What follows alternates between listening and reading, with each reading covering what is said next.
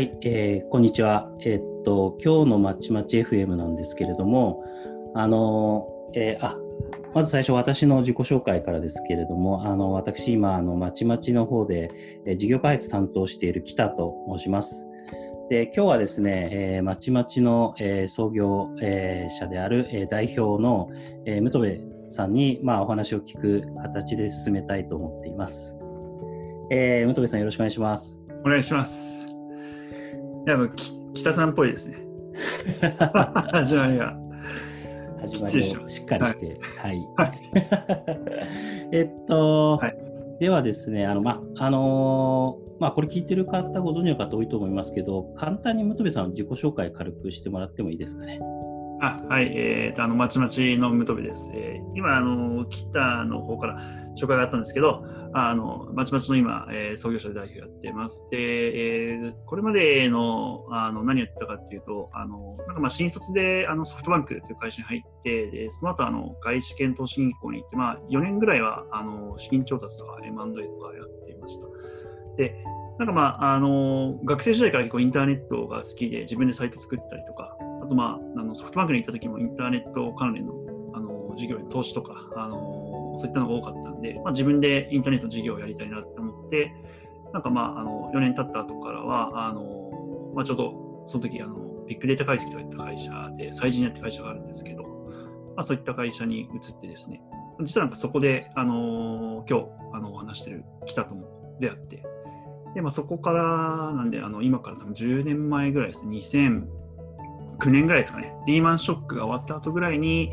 えーベンチャーあの企業に、なんかまあまずはあのメンバーとして参加してですね、なんかまあそこで、いろはがなんか分かったんで、自分でやりたいなって思った思ったんで、最初の会社は本当に1、2年ぐらいですね、やってから、あのオーマイグラスっていうメガネをネットで売る会社、まあ今も、今は、ああの、なんて言うんでしょう、店舗と EC を組み合わせてなんですけど、当時はあの EC だけでやってる会社やって、まあ、そこを5年ぐらいやって、で、あの、なんとなくですね、あの、子供が生まれたり、あの、親が年を取ったりしたっていう、まあ、あの、環境の変化みたいなのがあって、まあ、それで今回、まちまちっていう会社始めてます。よいしょ。はい。そんな感じです。よいしょ。はい、ありがとうございます。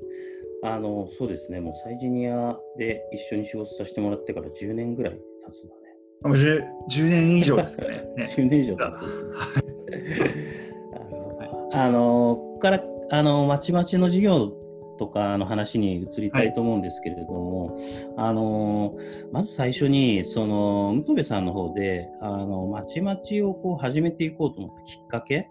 はい。あのどういうようなその問題意識だとか、あのまあ、その事業アイデアが生まれてきた背景みたいなのを少しお聞かせいただければと思うんですけど。あの、まあ、まちまちって、あの、まあ、ご近所 SNS といったところあ、住民同士、まあ、近所にいる住民同士が、あの、コミュニケーション取れる。まあ、なんか、あの、ご近所版 Facebook みたいな感じなんですけど、まあ当時それをやろうと思ったきっかけとしては、その2015年10月に会社作ってるんですけど、あの、まあ、その1年間ぐらいは、あの、事業のリサーチに当てていて、なんかまあ本当にあのビットコイン分野、暗号通貨関連のブロックチェーンだったりとか、あのフィンテックとか、あとまあ不動産みたいな領域を見ていて、多分今の領域とは全然違う分野を見ていたんですけど、なんかまあその中であの、まあ一番あの面白いなっていうか、あの惹かれたのがなんかまああの不動産からあの発展して地域コミュニティみたいな流れで、で、なんかまあ、あの、まあ当時はその不動産にテクノロジー入れていくみたいな領域を結構深掘りして、まあ、あのプロトタイプのサービス作ったりとか、あのヒアリングに行ったりとか、あの、する中で、なんかまあ、あの、一番その課題感として大きいのは何なんだろうなっていうのを考えていたときに見えてきたのが、なんか、まあ、一言で言うのは難しいんですけど、その、なんか地域ってデジタル化されてないなっていうのが一個と、あとはあの課題が多い、なんかまあ、情報がアナログであるうんっていったところから始まり、なんかまあ、人のつながりが少ないみたいなところもあるし、うん。あとはまあ、あの、なんて言うんでしょうね、あの、まあ、治安治安が悪いみたいな話も地域によってはあるし、あとはまあ、あの、なんていう自治体が何やってるかよくわかんないとか、あのあと保育園に入りにくいとかですね、なんかまあ、うん、地域ってみ、まあ、一括りにしたときに自分の生活の周りには結構課題がいっぱいあるな、みたいなのが見えてきて、で、なんかそれって結構実はなんかインターネットが他の分野で結構解決してること多いな、みたい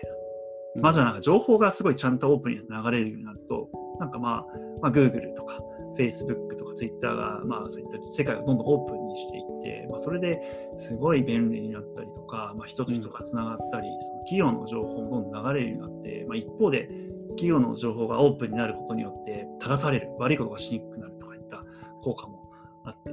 なんかまあ世界はどんどんいい方向に向かっていて、まあいろんな問題がありながらも、あのインターネットとかテクノロジーの力でいい方向に向かっている一方で、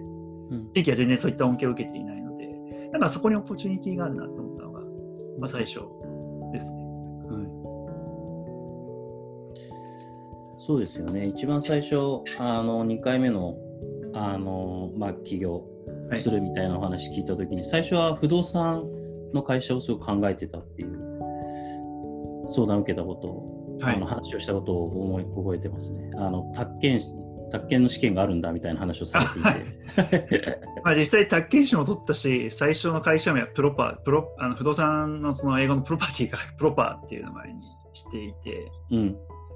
なんかまあそこちょっと話すとまあ不動産分野ってその不動産テックって呼ばれる事業者の方々がまあいっぱいなんか当時出てきていて多分今もやってる方々いるんですけど、うん、結局不動産のなんなんて言うんでしょうね。あのデジタル化というかあの DX って多分あんまり進んでなくて、うん、あのまあ、なんか当時、まあ、これは間違ってるかもしれない、まあ、僕の個人のビルとしては、まあ、不動産においてその価格がなんか不透明だとか手数料が高いとか、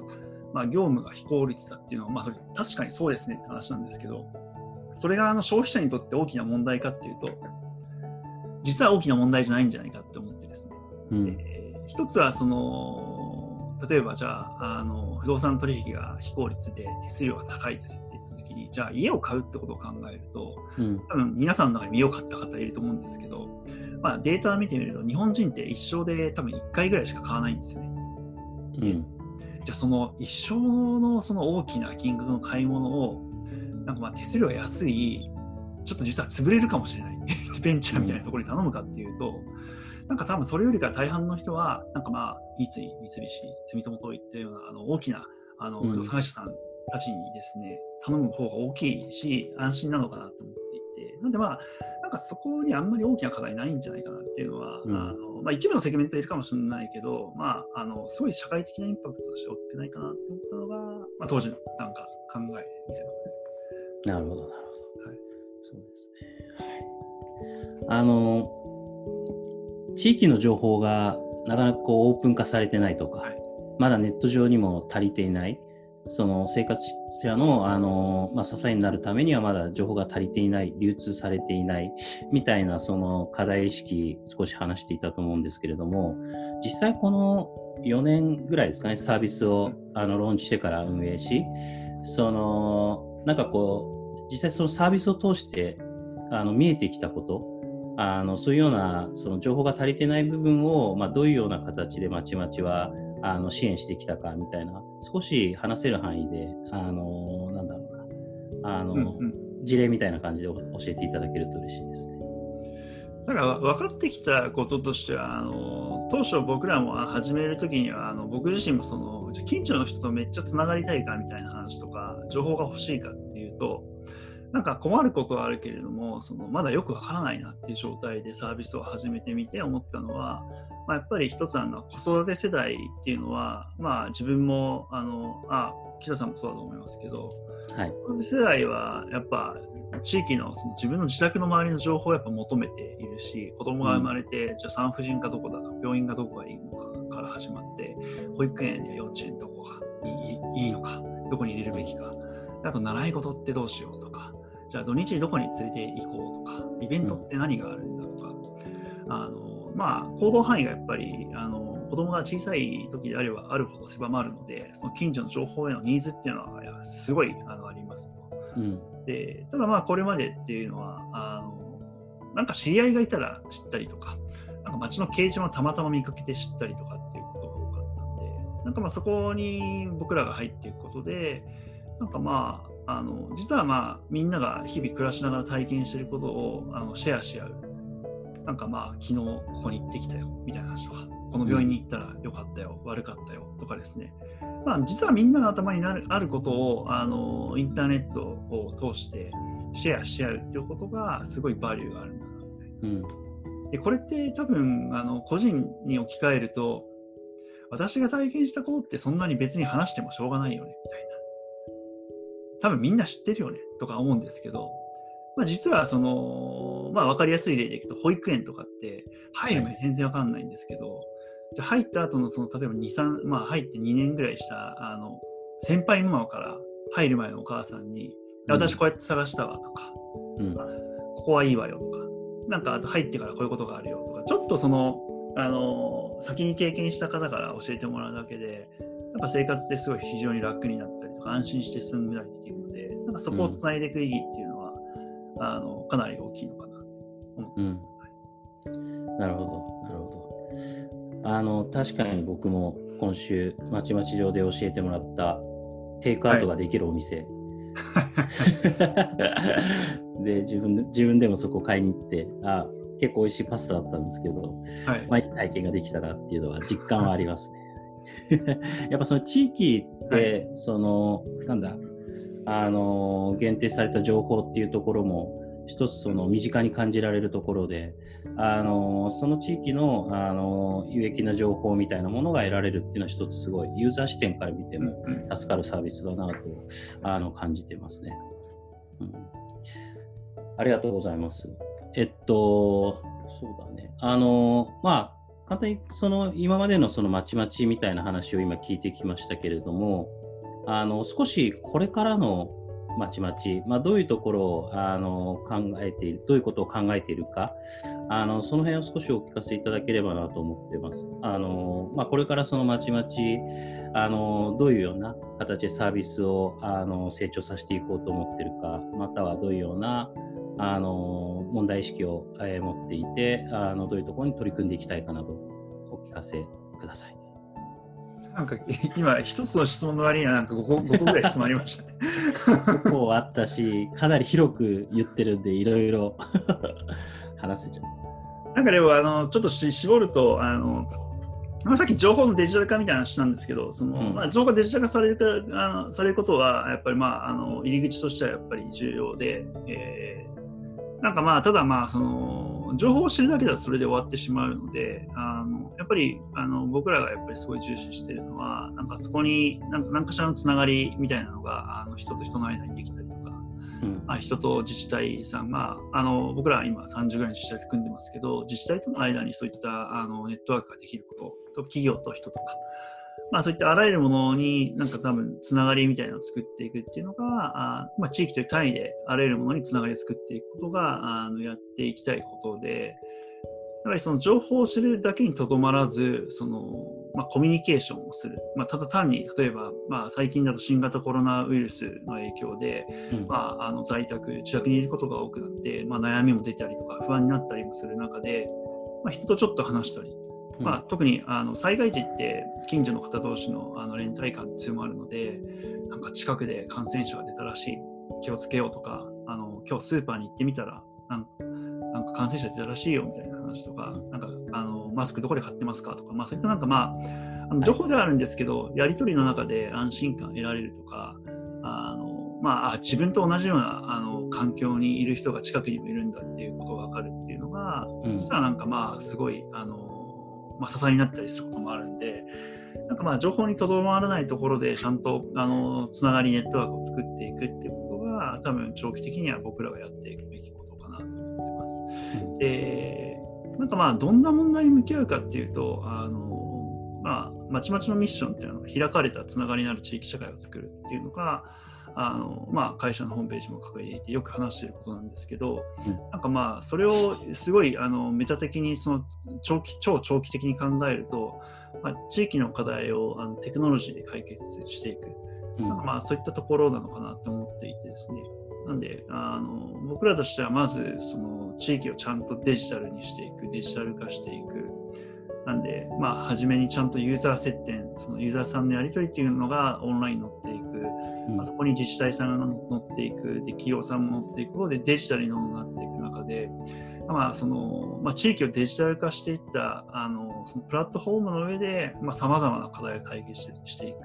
うん、例えば先ほど出たような子育ても今後いろんな課題あると思いますしあとまあ高齢者が増えていく中でじゃあ見守りってどうするんだみたいな話もあるし、うん、あの移動があのしにくくなりましたと。車に車運転ができません。じゃあ移動ってじゃあ乗り合いでやりますか？みたいな話もありますし、うん、あとまあその買い物に行きにくくなった。じゃあ買い物じゃあ行ってきてあげるよついでに。みたいな話もありますし、まあ、これって、うん、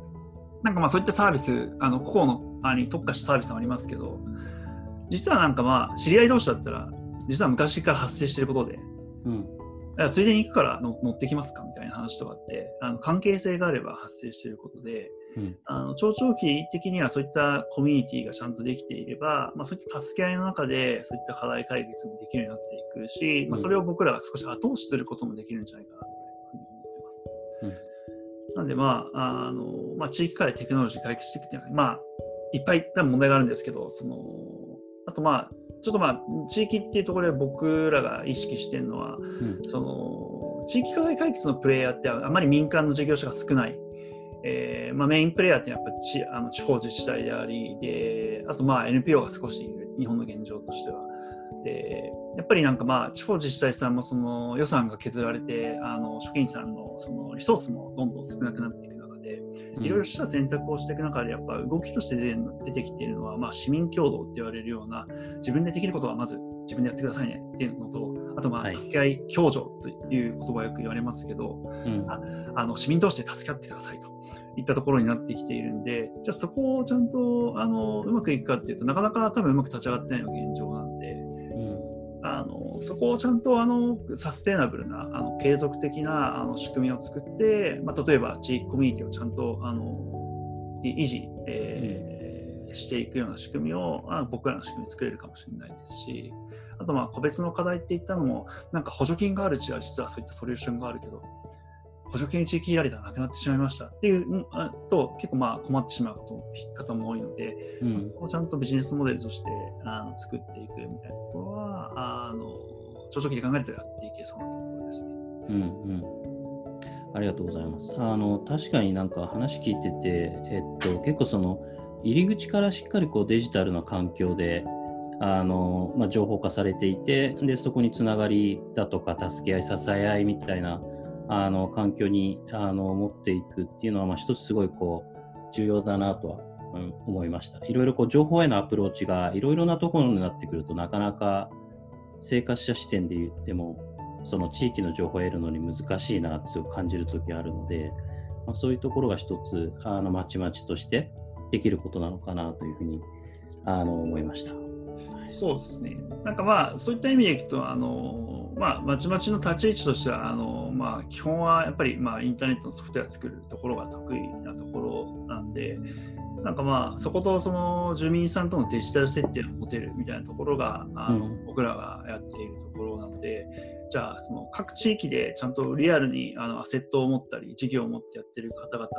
とはまた立ち位置が違うんですよね。うん、なので、まあ、なのであの僕らとしてはやっぱそういったリアルなあの各地域でやってる例えば交通系の、まあ、鉄道とかバスとかそういったあの交通系の事業者さんとか、あとまあ住まいでいくとあの不動産系の事業者さんです、ね、うん、あとは、まあ、あの物理的に店舗や施設を持ってる方々、うん、たくさんあの事業者さんいると思うんですけど、まあ、そういった方々とやっぱりすごい連携をしていくことがあの、まあ、最近話も増えてきているし、まあ、あのそういった事業者さんのあの、まあ、顧客接点リアルの顧客接点をちゃんとデジタル化していったりとかあとコミュニティをその事業者さん接点で作っていくとかですね、うん、まあ、あとはまあ地域の課題解決の事業を始めようとしている事業者さんもあの今だとあの SDGs っていうあの、うん、持続可能な開発目標をあの達成するっていう掲げてるあの、まあ、大手さんの企業から中小企業が多いので、まあ、そういったところのお手伝いっていうのはうん、気持ちは結構できるんじゃないかなというふうに考えてますね。そうですね。うん、まあ、あと実際、自治体とも今29ぐらいかな、はい、自治体とも、あの協定結んで活動しているっていうところもあのまちまち一つ特徴だとは思うし、まあ、その辺はまたなんか違う回で少しあの詳細は一緒に話せればと思いますけど。はい。この前あの一つ面白かったのがあの問い合わせが一つ入ってきてあの実際にある街のあの掲示板あのいろいろこうチラシを貼ってある掲示板に自社のサービスをあののチラシ貼りたいなと思ってウェブで検索したらまちまちが出てきて、はい、でまちまちでその街の掲示板情報ってあの配信できるんですかっていうようなきっかけからなんか一つあのサービス会社から問い合わせがあったのは、まあ、少しこう変わってきてるところなのかなと。まあ、あの単純に考えてあのチラシを貼る人たちもあの多くの人に知ってもらったり、まあ、イベントやっていたら来てイベントやまあお店やっていたら来てほしいわけなんで、まあ、それがやっぱり紙やアナログだと限られるので、うん、まあ、そこをちゃんとデジタルにしていくっていうのはやっぱ当たり前に皆さん気づいてるしやりたいと思ってるんですけど多分手段がないんですよね。なんか Facebook だと広すぎるし、うん、Twitter もなんか多分地域絞ってるって感じもなかなか難しいでしょうし、うん、そういった時の選択肢として、今、多分まちまちっていったところを見つけてくる方が少し増えてきてるのかなという気がしますね。うん、うん、そうですね。はい。はい、あの今日その、まあ、代表の武部さんの方から今までのそのまちまち、あと少しそのこれからのあのまちまちのオーバービュー少し話して、えー、もらいました。で、えっと、次回以降は少しこう業界というかあの領域を絞った形でまた話ができればなとはあの思っています。はい。なんか今日あの乙部さんの方から最後お話しするにあたり締めるにあたり何か言っておきたいことあります？あなんかちょっとあの分野が広い話なんでなんかまあ今後あの今北が言ったようにあの個別のあの課題だったりとか業界とかとあの、まあ、まちまちが何できるのかみたいな話とかあとまあ僕らがやっぱりあの、まあ、4年やってきていいなって思うのはあの日本の多分すごい多くの今市区町村1800くらいあるんですけど、まあ、78割の地域で僕ら使われていて、うん。まあ、そういったところで住民がの方々がどういったふうにあの行動したりとかどういったものを求めているのかとか。あとまあ自治体さんもあの本当かなり多くのもう数百、まあ、1000に近い自治体さんと話をする中で、まあ、似たような問題もあれば、まあ、個別に地域ごとにちょっと違ったりとか。ただまあソリューションというか解決策が似ていたりあとまあいい事例がこの地域であるみたいなことがどんどん入ってきているので、うん、まあ、そういったのはやっぱり日本中にあの広げていきたいっていうのがやっぱり思いとしてあるので、うん、そういったのは今後もっと話していきたいなと思ってます、はい、ありがとうございます。はい、えー、武藤さんありがとうございます。えー、ではあの今日お付き合いいただきありがとうございました。またあの次回以降はですね、えっと領域を絞った形であの武藤さんのお話聞ければと思ってます。またあのこれを聞いてですね、あのまちまちに少しでも興味を持って、え、いただいた方が、え、いらっしゃいましたら、あのぜひご連絡いただければと思います。え、では本日ありがとうございました。ありがとうございました。